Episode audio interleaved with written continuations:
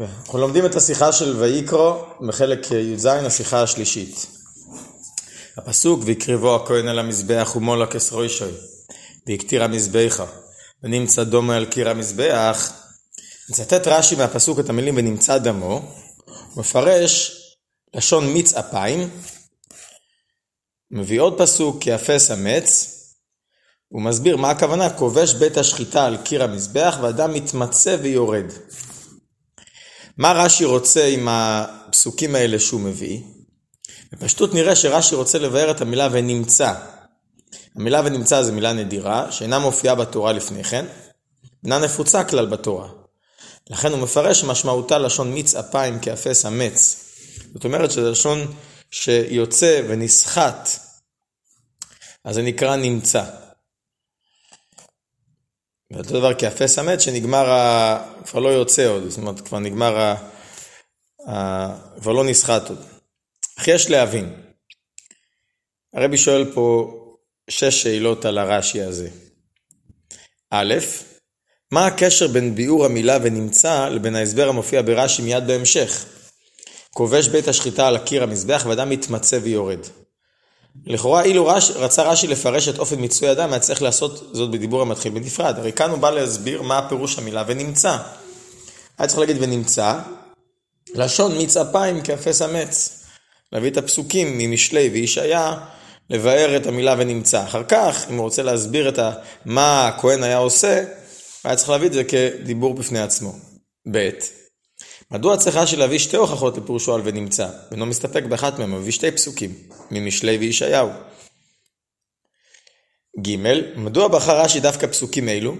הרי לשון זו מופיעה במקומות רבים נוספים בתנ"ך. אז רש"י יכל להביא מפסוקים אפילו קודמים לפסוקים של משלי וישעיה. שאלה רביעית, במשלי, שמשם מצטט רש"י את הלשון מיץ אפיים, מסביר רש"י שהמילה מיץ הוא כמו וימץ טל. כתוב בספר שופטים, שזה הפעם הראשונה בתנ"ך שמובא המילה וימץ. מה שאין כן בפרשה אצלנו בנוגע לחטאת, זה, הגם שזה הרי כתוב הרי לפני שופטים, אז במשלי, שהוא מביא ראייה מה זה מיץ אפיים, הוא מביא ראיה מפסוק בשופטים, והוא לא מביא את ה"ונמצא דמו" שכתוב אצלנו בפרשה. למה? כי, כי זה אותו מילה ש, שנאמר, משם אין לי הוכחה. הרי זו מילה שצריכה הסברה. אז מה, אני, אני אביא מילה שזה כתוב עוד פעם, שאני, שהמילה עצמה, גופה, צריכה הסבר לבאר מה הכוונה ונמצא דמו. לכן, רש"י מביא הוכחה מ"וימץ טל" שכתוב בשופטים שזה יותר ברור מה המשמעות המילה של אה, מיץ, וימץ.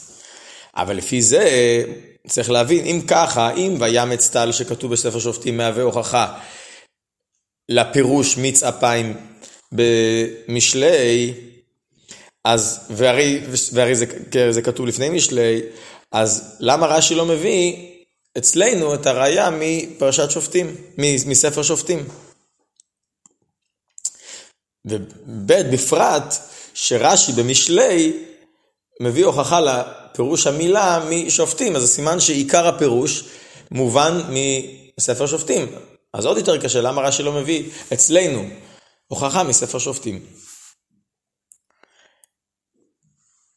שאלה נוספת, וההוכחות המובאות על ידי עצמה, על, על, על, על ידו עצמן, מביא רש"י תחילת הפסוק מיץ אפיים במשלי, ולא את הפסוק יאפס אמץ המופיע לפני כן בספר ישעיהו. ישעיהו הרי זה לפני משלי, למה הוא קודם מביא את הפסוק ממשלי ואחרי זה ספר, ספר ישעיהו?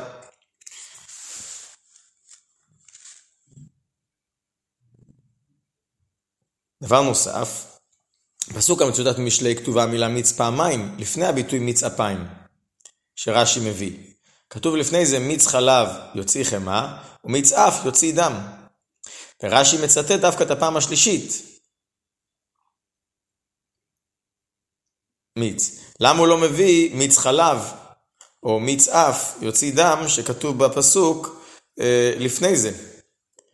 הרי במיץ חלב יוציא חמאה הרבה יותר מובן המשמעות של מיץ, לשון מציצה, לשון הוצאה, אה, סחיטה, הרבה יותר מובן מאשר אה, מיץ אפיים שרש"י מצטט. אז מילא שכל השאלות האלה צריכים להביא אותנו להבנה עמוקה יותר מה רש"י פה רוצה להגיד. דרך אגב, הרבי מביא פה בהערות, שאולי אפשר לומר למה רש"י מביא דווקא את שתי הפסוקים האלה, כי הפסוקים האלה מביאים את שורש המילה. שורש המילה זה מ"ם צדיק, אפס אמץ. אבל הרבי אומר, לפי זה גם מיץ אפיים, שמובא ממשלי, זה גם לא ממש השורש. אין הבדל בין מיץ אפיים לוימץ טל, שכתוב בשופטים.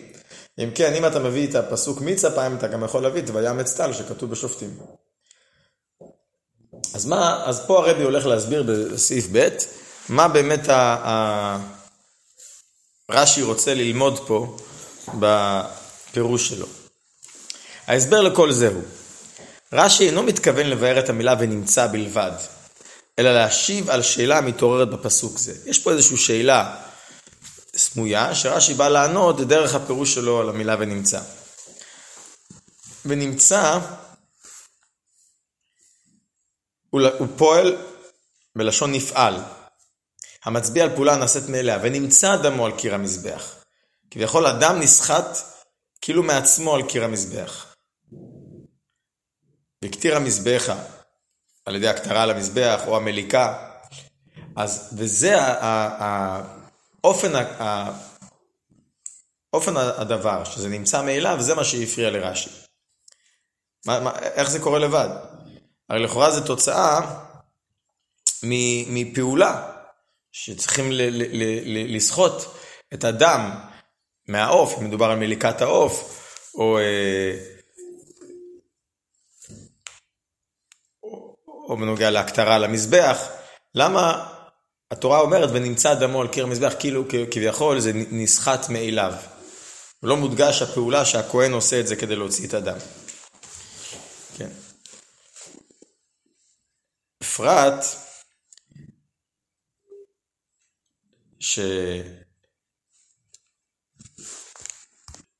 שמליקה דומה לעניין השחיטה. הרי זה תחליף, זה תחליף לשחיטה. ואלה, כמו שהשחיטה נעשית על ידי אה, עבודה מסוימת, אז גם המליקה והוצאת אדם, סחיטת אדם צריך להיעשות כביכול על ידי פעולה. אז עוד יותר מודגש הקושייה, למה התורה כותבת כביכול נעשה מאליה. בנוגע לשחיטה כתוב ושחט. שחט וקיבל את דמו, זה לא, לא דבר שנעשה לבד. אז הרבי אומר, ידוע לפני כן שבקורבן עולה מן הבהמה קיימות העבודות של שחיטה, זריקת הדם, המזבח והקטרה. השאלה היא מדוע אין מוצאים בעולת העוף עבודה הדומה לעבודת זריקת הדם על המזבח. קורבנות אמרנו יש שחיטה, זריקה, הקטרה. פה יש כביכול אה, מוצאים שחיטה, והקטרה, או מליקה, שזה במקום שחיטה והקטרה. למה אין זריקת הדם? אם זה, אם זה עבודות חשובות, עבודות עיקריות בקורבן, אז זה אמור להיות גם בעולת העוף, כי זה גם קורבן. לפיכך, לאחר הוכחת משמעות המילה ונמצא, מתכוון רש"י לתרץ שאלה זו. הוא מסביר שהפעולה הנפעלת של ונמצא נעשית על ידי עבודה או פעולה מיוחדת של האדם. קודם כל רש"י מסביר מה פירוש המילה ונמצא. כמו מיץ אפיים, שזה עניין של סחיטה, לסחוט, להוציא את הדם מהעוף. אחר כך הוא מפרש, כובש בית השחיטה על קיר המזבח, ואדם מתמצא ויורד. בדומה לעבודת זריקת הדם על המזבח. הפעולה של האדם הוא הכבישה. לכבוש את בית השחיטה, לדחוף, כביכול, להצמיד את בית השחיטה על קיר המזבח, והדם ינזל מאליו. וזה שאדם יוצא מאליו, מתמצא ויורד, ונמצא כביכול מאליו, זה הפעולה של זריקת אדם. בדומה לעבודת זריקת אדם על המזבח. אז על פי זה אנחנו נוכל להבין בעצם את כל השאלות ששאלנו קודם. מעניין שהרבי מאיר בהערה, רש"י בפרשה מביא את ההבדל בין עולה לחטאת, בעוף. אז הוא כותב, בעולה לא הטעין אלא מיצוי, בחטאת צריך גם הזעה ומיצוי. אוחז בעורף גם צריך אה, למצות, למצות, למצות את הדם, וגם הזעה. אז לכאורה מהלשון לא, לא יטעין אלא מיצוי, משמע שאין עניין של זריקה. אז אומר הרבי לא, אין הכוונה שבעולה אין כלל עניין של זריקת אדם. אני מדבר על הפעולות של האדם. בחטאת צריך להיות שתי פעולות, ובעולה פעולה אחת. אבל גם המיצוי של עולה, התוכן הפנימי שלו זה בעצם עניין של זריקה, זה על דרך כמו הזריקה בבהמות. וכמו שהוא מביא רש"י ממעילה, כתוב שמה מיצוי עולת העוף במקום זריקה דבהמה, בחטאת, בחטאת העוף. אז, לפי זה מובן מדוע בחר רש"י את ההוכחות לפירושו דווקא משני פסוקים אלה, של משלי וישעיה. כי בהם מודגש המשמעות של ונמצא מיץ קשורה לפעולת האדם, כבישה. זאת אומרת, שנסחט פה, הדבר נסחט, אבל על ידי פעולת האדם. יכול להיות גם מושג שזה יוצא מאליו. נמצא דמו במובן שזה מאליו. כאן אנחנו רוצים להגיד שיש פה פעולה של האדם, כובש בית השחיטה. אז הוא מביא עוד ראיות שגם שם זה אותו תוכן, שהאדם עושה פעולה, ואף על פי כן אני משתמש בלשון של מיצוי, מץ, מיץ או נמצא, כביכול מאליו. בתחילת הפסוק במשלי מה כתוב שמה? מיץ חלב יוציא חמאה, ומיץ אף יוציא דם. ורש"י לא מביא משם, שם מביא, רש"י מביא מהפעם השלישית שכתוב מיץ אפיים. אז הרב אומר, למה הוא לא מביא את החלק, את החלק הראשון של הפסוק? זה היה אחת השאלות של הרבי. כי שם אין הוכחה לענייננו, ש"ונמצא" נעשה באופן של כובש. כי הן חמאה מחלב והן דם מאף, אינם נמצאים על ידי פעולת כבישה וסחיטה. על ידי חיבוץ, הכאה. החמאה נעשה, מ... אתה מחבץ את ה... מהחלב יוצא החמאה, אתה מצליח להפריד את החמאה מהחלב. או אה, דם מאף, להיות זה עניין של הכאה. לפעמים הם נמצאים גם מעצמם, יכול להיות פתאום יוצא מהחלב, אתה רואה את החמאה שנעשה למעלה מהחלב, החמאה צפה על פני החלב מעצמה, או לפעמים הדם ניגר מאף בעצמו גם בלי מכה. יכול להיות לקרוא שלפעמים מצב שאלרגיה מסוימת או סיבות אחרות שגורמים ליציאת הדם מהאף. אז לכן רש"י לא, לא, לא יכול להביא את הראייה מהפסוק הזה, כי שם לא רואים את הפעולה של האדם. ולפיכך מצטט רש"י דווקא את סוף הפסוק, מיץ אפיים יוציא ריב. כי שם המיץ נעשה באותו אופן של כובש בית השחיטה. שם זה כביכול כבר עניין של מריבה. ידי סחיטה, דחיפה, לחיצת הכעס החוצה, יוציא ריב. כשאדם מוציא את הכעס החוצה, מיץ אפיים, יוציא ריב, מביא מריבה. פה מדובר פה שאדם עושה פעולה אקטיבית להוציא את הכעס החוצה. אדם עושה איזושהי פעולה שלכן יוצא הכעס החוצה, על כל פנים. שהוא מצד... יש פה פעולה של האדם. איך הכעס יוצא החוצה? כי האדם עשה איזושהי פעולה מסוימת. אבל רש"י לא מסתפק בפסוק הזה, הוא מביא גם מישעיהו. הוכחה זו בלבד, אומר הרבי, אינה מספקת. למה? כי פעולת המיצוי באפיים אינה פעולה מעשית ממש, ככבישת בית השחיטה. פה אנחנו רואים, יש יותר פעולה של לקחת את העוף ולדחוף אותו, להצמיד אותו לקיר, כדי שיהיה ונמצא דמו על קיר המזבח. כאן, נכון, אתה אומר, אדם, אה, מה שנגרם לאדם, שהכעס יוצא החוצה וגורם למריבה. לכן מצטט רש"י גם את הפסוק כיאפס אמץ, שבו הכוונה היא כמו שרש"י מפרש שם, לחלב וחמאה הנחלבים מהצאן והבקר. אז עכשיו, החליבה היא כבר פעולה. החלב אינו יוצא על ידי הכאה וכדומה, אלא על ידי סחיטה ולחיצה ממש. אז זאת אומרת, כאילו, נגמר, מצד אחד אני מדבר על, על חליבה שיוצאת, נוזל החלב מהבהמה, מהצאן והבקר, אבל זה התחיל כתוצאה מפעולת הלחץ, הכבישה של האדם, שהוא עשה פעולה של אה, חליבה. אז אם ככה, אז אני רואה שמשתמשים במילה של מץ על תוצאה של פעולת האדם. אז לכאורה אני יכול להסתפק בפסוק הזה, למה אני צריך לכתחילה להביא את הראייה ממשלי? והרבי גם הוכחה כי אפס המץ לבד אינה מספקת. כי שם אפשר להבין שהמילה מץ אינה מדגישה את פעולת המיצוי עצמה. זה רק תואר לאושר ולכבוד של הצאן והבקר, שהם, שהם תוצאה מכך שחולבים מהם חלב וחמאה. כמו שרש"י מפרש, המיץ שלך, אושרך וכבודך שיהיה לך על ידי צאנך ובקרך, שאת מוצצת מהם חלב וחמאה. זאת אומרת, כאילו, אני, אני מדבר על אמץ, מתייחס יותר ל, ל, לריבוי החלב וחמאה שיש בצאן ובקר. אני קורא לזה אמץ לא כל כך על, ה, על מה שנמצא, אלא על התוכן. כשיש פה הרבה הרבה ריבוי חלב, אני קורא לזה מץ. לכן רש"י מביא, בכוחך הראשונה, את הביטוי מיץ אפיים, שפה מיץ זה פעולה של לחיצה. אז משתיהם יחד אני מבין שיש פה פעולה של לחיצה. על פעולה של לחיצה, מה שיוצא מהלחיצה, אני יכול לקרוא לזה נמצא. נמצא, מיץ, ויאמץ. אז נסכם את הנקודה שראינו פה באות. הרבי אומר שרש"י רוצה להביא ראייה לזה שנמצא זה מיץ שיוצא כתוצאה מכבישה של האדם. אז לכן רש"י מביא ראייה ממשלי, וגם כן מהפעם השלישית שכתוב מיץ אפיים יוציא ריב, ולא מיץ חלב יוציא חמאה ומיץ אף יוציא דם, כי שם אני יכול להגיד שזה יכול להיות גם מעצמו, לא מודגש שזה, שזה, שזה נמצא ויוצא כתוצאה מכביש, מפעולה של האדם, אבל מיץ אפיים יוציא, יוצאים ריב, שם זה כן ראייה יותר.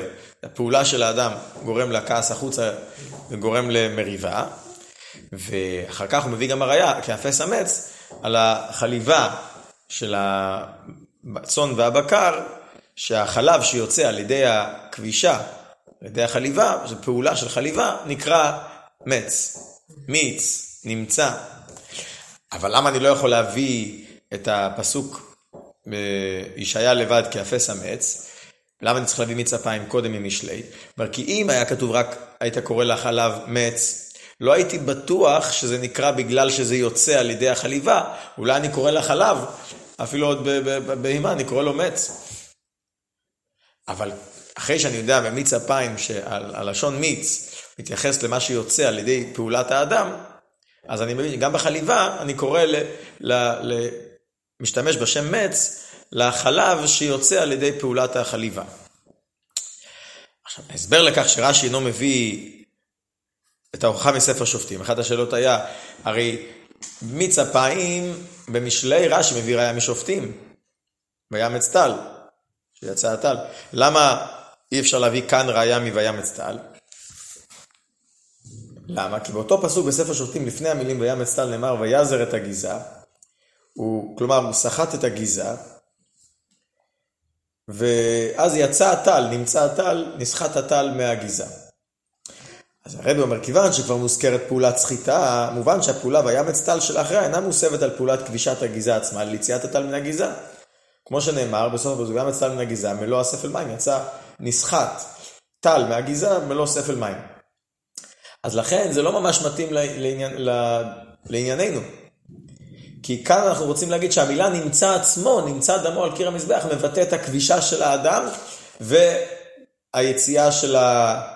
דם, הסחיטה של הדם מתוך העוף. מה שאין כן שמה שכתוב מפורש לפני זה אה, פעולה של ויעזר את הגיזה, שהוא סוחט את הגיזה, שם ברור, אז הרבה יותר ברור שהויאמץ טל, מדובר על סחיטת הטל מהגיזה, אבל, אבל אם היה כתוב ויאמץ לבד, לולי ויעזר את הגיזה, יכול להיות שלא הייתי מבין שזה פעולה של האדם לסחוט את ה...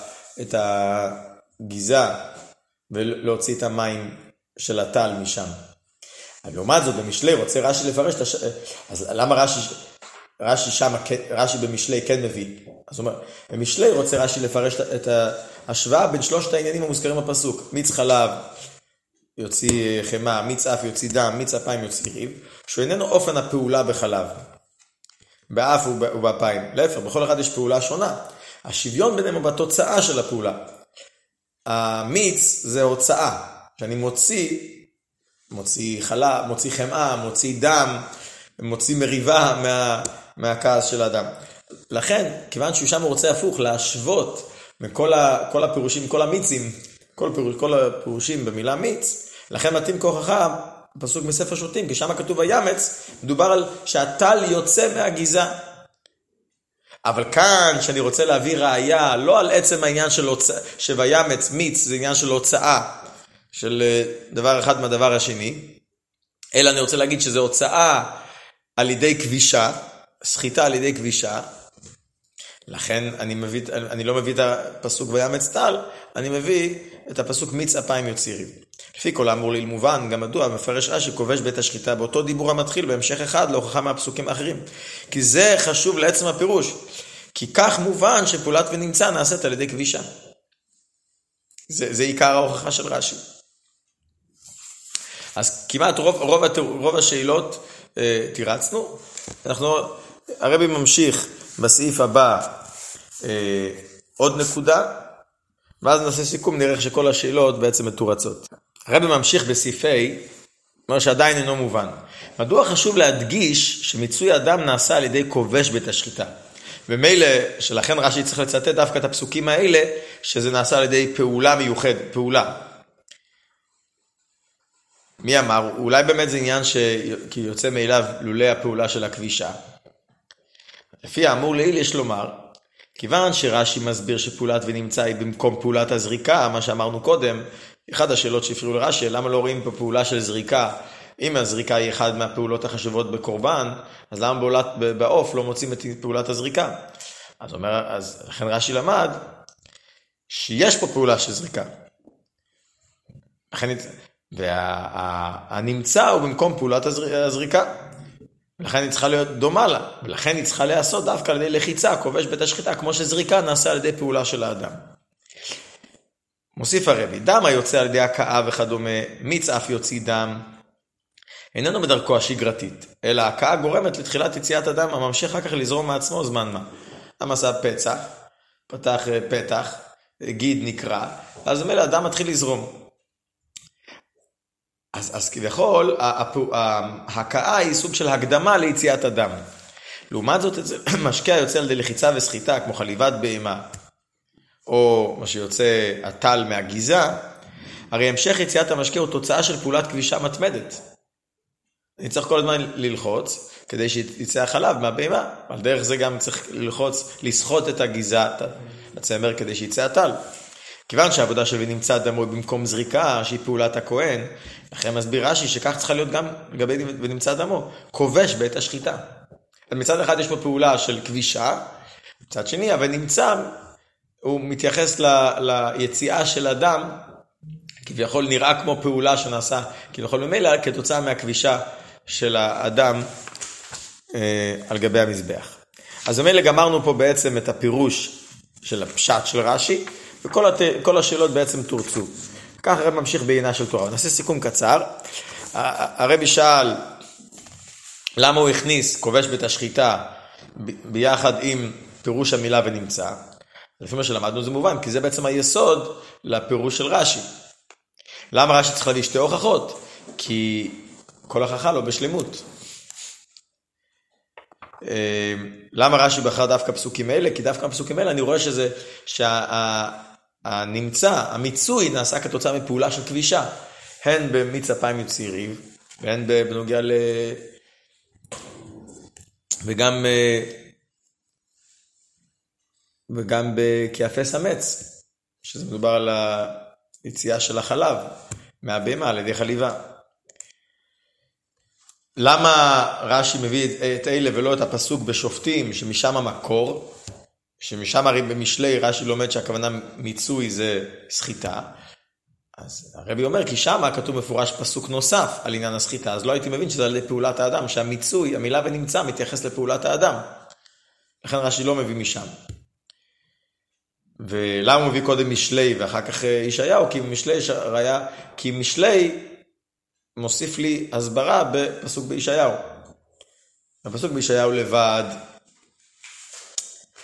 אפס המץ, הייתי אומר שהמץ מתייחס לעצם, לעצם החלב, לא לפעולת יציאת החלב מהבהמה.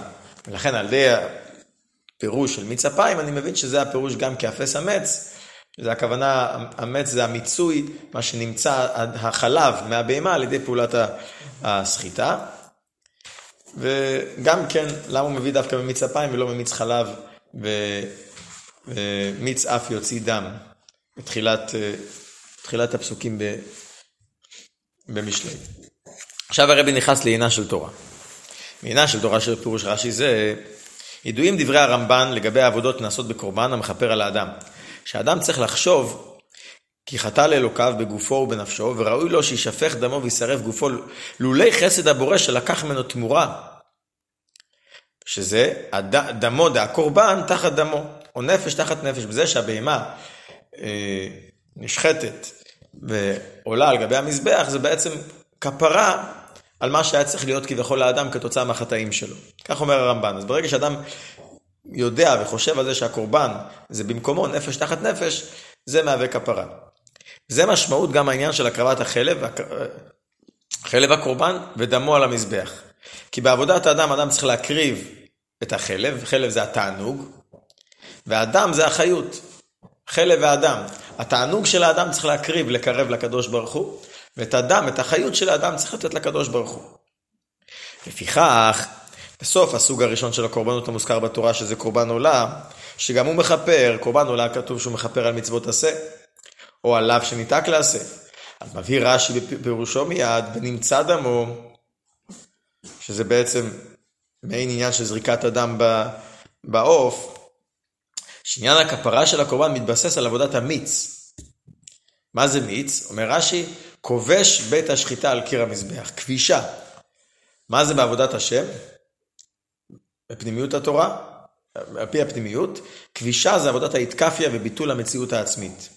ואז הדם מתמצא ויורד. הריתחה בתאוות העולם מוסרת מן האדם. זאת אומרת, איך צריך להיות הפעולה, הקורבן, צריך להקריב את האדם לקדוש ברוך הוא, איך אתה מקריב את האדם על ידי זריקת הדם? אז פה בעולת העוף, מה אני עושה? נמצא דמו על קיר המזבח. ברגע שאני, ברגע שאני אה, כובש את בית השחיטה, כביכול כבישה, לשון איסקפיה, אני מבטל את המציאות שלי, אז, זה, אז פה אני מוציא את הריתחה והחיות בתאוות העולם, שזה מגיע מהמציאות של האדם, ואת זה הוא מבטל. לכן, מעניין, פנימיות העניינים, רש"י מצטט לשון מיץ אפיים. מה כתוב שם במשלי? מיץ אפיים יוציא ריב. שהתוכן של הפסוק הזה מבטא את קלות העניין של חטא. והתשובה, אומרים לאדם, הכעס של האדם, זה מה שמביא מריבה. אם אדם ידע לעצור את עצמו, לא לכעוס, אז לא יתפתח מזה עניין של מריבה. אז זה באמת הנקודה של החטא והקורבן, שזה תיקון בעצם לעניין. זאת אומרת, המטרה הרי של הקורבן זה לכפר על החטא, אז רש"י מביא ראיה לפירוש המילה ונמצא מפסוק שמבטא את העניין מה גורם לחטא. מצפיים יוציא ריב. המציאות של האדם, הכעס של האדם מגיע מהישות של האדם, זה מה שגורם את המריבה והפירוד. ברגע שאדם יבטל את עצמו, אז הוא ימנע את המריבות. אותו דבר כאן, ברגע שאדם יבטל את עצמו, זה כובש בית השחיטה, הכבישה והביטול העצמי, יוציא את הרתיחה ואת החיות וה, וההתלהבות בענייני העולם, שזה מה שגורם לכל, ה, לכל הבעיות ולכל החיסרון שנגרם לאדם. ממשיך הרבי ומסביר באמת מה מיוחד בראייה מהפסוק הזה, מיץ אפיים יוציא ריב. על הכעס אומרים חז"ל, כל הכועס כאילו עובד עבודה זרה. כשמסביר רבינו הזקן, בשעת הכעס נסתלקה ממנו אמונה. למה? כאילו היה מאמין שהכל בא מאת השם, לא היה כועס. כעס זה אומר, אני כועס על מישהו מסוים, כי בכל שמישהו גרם לך משהו לא בסדר. איפה האמונה שהכל מאת השם? אם, זה, אם קרה משהו, זה הקדוש ברוך הוא ככה רצה. אז, כלומר, עניין הכעס מתבטא בניתוק מהקדוש ברוך הוא, כאילו עובד עבודה זרה. מה זה עבודה זרה? כאילו, להתנתק מהקדוש ברוך הוא, זה התוכן של כעס. וזה המהות של כל העבירות. מה שמסביר אדמו"ר הזקן, כי על ידי כל עבירה עוברים על רצון הקדוש ברוך הוא, מתנתקים בשעת מעשה מאלוקות, בדומה לחטא עבודה זרה. ולכן כמו שכל הכועס כאילו עובד עבודה זרה בכעס, אתה רואה את זה בצורה גלויה. כשאתה כועס זה ביטוי לזה שחסר לך באמונה. ובעצם כל עבירה, התוכן הפנימי שלה שחסר לך בהכרה, ש... שצריכים להיות מחוברים לקדוש ברוך הוא, במציאות האלוקית. כי היכולת שלך להתנתק מהקדוש ברוך הוא זה בגלל שאתה לא מרגיש את הקדוש ברוך הוא. אז כל חטא זה מעין עניין של עבודה זרה. כמו שכתוב בתניא באמת, שאנוכי ולא יהיה לך זה כללות כל התורה, כי כל התורה זה או אנוכי, כל המצוות זה אנוכי ואלוקיך, כל העבירה זה לא יהיה לך אלוקים אחרים. זה הפירוש הפנימי לסוף הפסוק במשלי מיץ אפיים יוציא ריב, על ידי האווירה נוצר ריב עם הקדוש ברוך הוא. אך כיוון שבעניין הכעס בולט יותר הניתוק, הוא מודגש יותר בעבירות אחרות, ושרואים שרק לגבי עבירות מסוימות כתוב כאילו עובד עבודה זרה. לא אומרים על כל, כל, כל, כל עבירה, בעצם זה, זה כן כל עבירה, אבל איפה זה יותר בולט? בעבירות מסוימות, כמו כעס. לכן נאמר עניין זה לגבי מיץ אפיים, ששם הוא גלוי כדי לעיל. ולכן, מעניין שהדוגמה שרש"י רוצה להביא לעניין של זריקת הדם, שהתוכן שלו בעצם סוג של כפרה על, על זה שאדם היה יותר מדי להוט בענייני העולם, הוא מפסוק שמבטא גם כן, שהכעס של האדם מנתק אותך מהקדוש ברוך הוא. בשביל לא להתנתק צריך להפסיק לכעוס. כאשר יהודי מביא קורבן וחוזר בתשובה על עבירה, אז גם אז מיץ אפיים יוציא ריב, אלא שאז נעשה הדבר באופן של כובש כעסו, הפוך. יוציא ריב במובן החיובי. ברגע שאדם כובש כעסו, מרגיז יצר טוב על יצר הרע, שאתה, אז הפוך, אתה, או הפוך, או להפך, אתה כובש ומבטש את היצר הרע שהביא את האדם לעבור את הרצון הקדוש ברוך הוא, על ידי זה יוציא ריב עם היצר הרע. לכן כתוב כאן אפיים לשון רבים, שהכוונה היא לכעס, הגורם לריב עם הקדוש ברוך הוא, רחמנא ליצלן, בפנימיות העניינים. לכעס, ולכעס הנכבש, להפרושה מאיסורא בשעת התשובה, בהבאת קורבן, שזה גורם לריב מיצרה. יש מה שהכעס, מיץ אפיים, אדם מוציא כעס, זה גורם למריבה. פירוש הפנימי, שאדם כובש את כעסו, אז זה מוציא ריב מהיצר הרע, הפוך. זה מנתק אותו מהיצר הרע, מללכת ולהיגרר אחרי היצר הרע. זה פירוש מאוד מעניין איך שהרבי לומד את הדברים. הרבי לא מסתפק, הרבי מוסיף עוד נקודה. יכולה להתעורר שאלה, כיוון שמצד עצמו אין יהודי עובר עבירה, כדברי האדמו"ר הזקן, יהודי אינו רוצה ואינו יכול להתנתק מאלוקות, וכישלונו של יהודי בעבירה נגרם על ידי עלילה מלמעלה, נורא עלילה על בני אדם, כביכול, לכן, זאת אומרת, כביכול הקדוש ברוך הוא מעמיד את האדם במצב כזה, שלכן הוא גם נכשל. זה לא עדיין, לא שלוקחים ממנו את הבחירה, אבל זה, יש בזה פה איזושהי הכוונה מסוימת מלמעלה.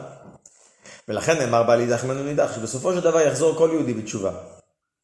אם כך, מדוע הצורך בירידה והסתר שעל ידי החטא? אם בסופו של דבר יהודי לא רוצה להיפרד מאלוקות, בסוף כל סוף יהודי יחזור בתשובה, אז למה הקדוש ברוך הוא מעמיד את האדם במצב כזה, ושכמעט בלתי ניתן שהוא לא ייכשל? כמובן שזה, עוד פעם, זה לא סתירה לבחירה, זה סוגיה בפני עצמה. אבל למה הקדוש ברוך הוא עושה את זה? מעמיד את האדם בניסיונות שיכולים לגרום לירידה מאוד גדולה לאדם. כך ממשיך רש"י, זה הראיה מהפסוק השני, כי אפס אמץ. הכוונה היא לחלב שחולבים מצאן ובקר. ממש, מה שיוציא מן הסחיטה והכבישה לאחר עשיית התשובה דומה לחלב.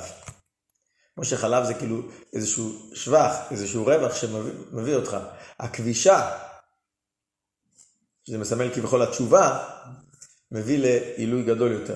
חלב כשלעצמו היה צריך להיות, לפי סברה בתורת, אסור באכילה. שדם נעקר ונעשה חלב, החלב מגיע מהדם, כמו שאסור לאכול דם. או עבר מנחה, יש דעה כזאת. התורה חידשה שהוא מותר, עד אשר הוא הפך לדבר שבו משבחים את ארץ ישראל לארץ זבת חלב ודבש. אז פה רואים בחלב, חלב מבטא את עניין של איסבכה. שהפכת דם לחלב. עבר מן החי, הדבר המותר, הדבר משובח. דבר שהיה צריך להיות אסור על פי תורה, מתירה אותו התורה ואף משבחת בו. משתבחת בו.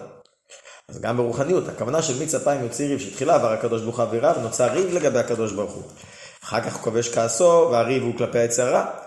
כל זה, למה הקדוש ברוך הוא עושה את זה?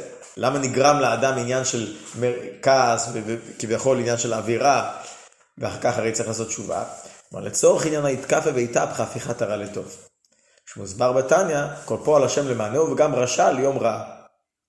פירוש, גם הרשע, המטרה שלו שישוב מראשו ויעשה את הרע שלו ליום ואור למעלה, כמו שכתוב בפרק כ"ז. זאת אומרת, גם כשאדם נכשל, המטרה היא כדי להגיע להתהפכה, להפיכת הרע לטוב. על ידי זה נגרם ריח ניחוח להשם, נחת רוח לפני הקדוש ברוך הוא, מדברים חריפים ומחומצים, שמתובלים ומתוקנים מטבע, שנעשו מעדנים להשיב את הנפש. לפעמים דווקא דברים חריפים וחמוצים, הם נעשים יותר מעדנים מדברים מתוקים מצד עצמם. אז גם כאן, כשאתה מצליח להפוך את הרע לטוב, אז נהפך להיות מעלה גדולה יותר. זה גורם להסתלק עיקר הדקות שבריחו בכולו עלמין. זה בעצם התוכן של השיחה, שהרבי הסביר את הרש"י ולמד את התוכן הפנימי בעבודת השם. ולא סתם הוא למד תוכן פנימי בעבודת השם, אלא איך שתי הפסוקים שרש"י מביא, כראיה לפירוש שלו, בעצם הם מהלך שמסביר שתי שלבים בעבודת השם, עבודה של התקפה ועבודה של התהפכה.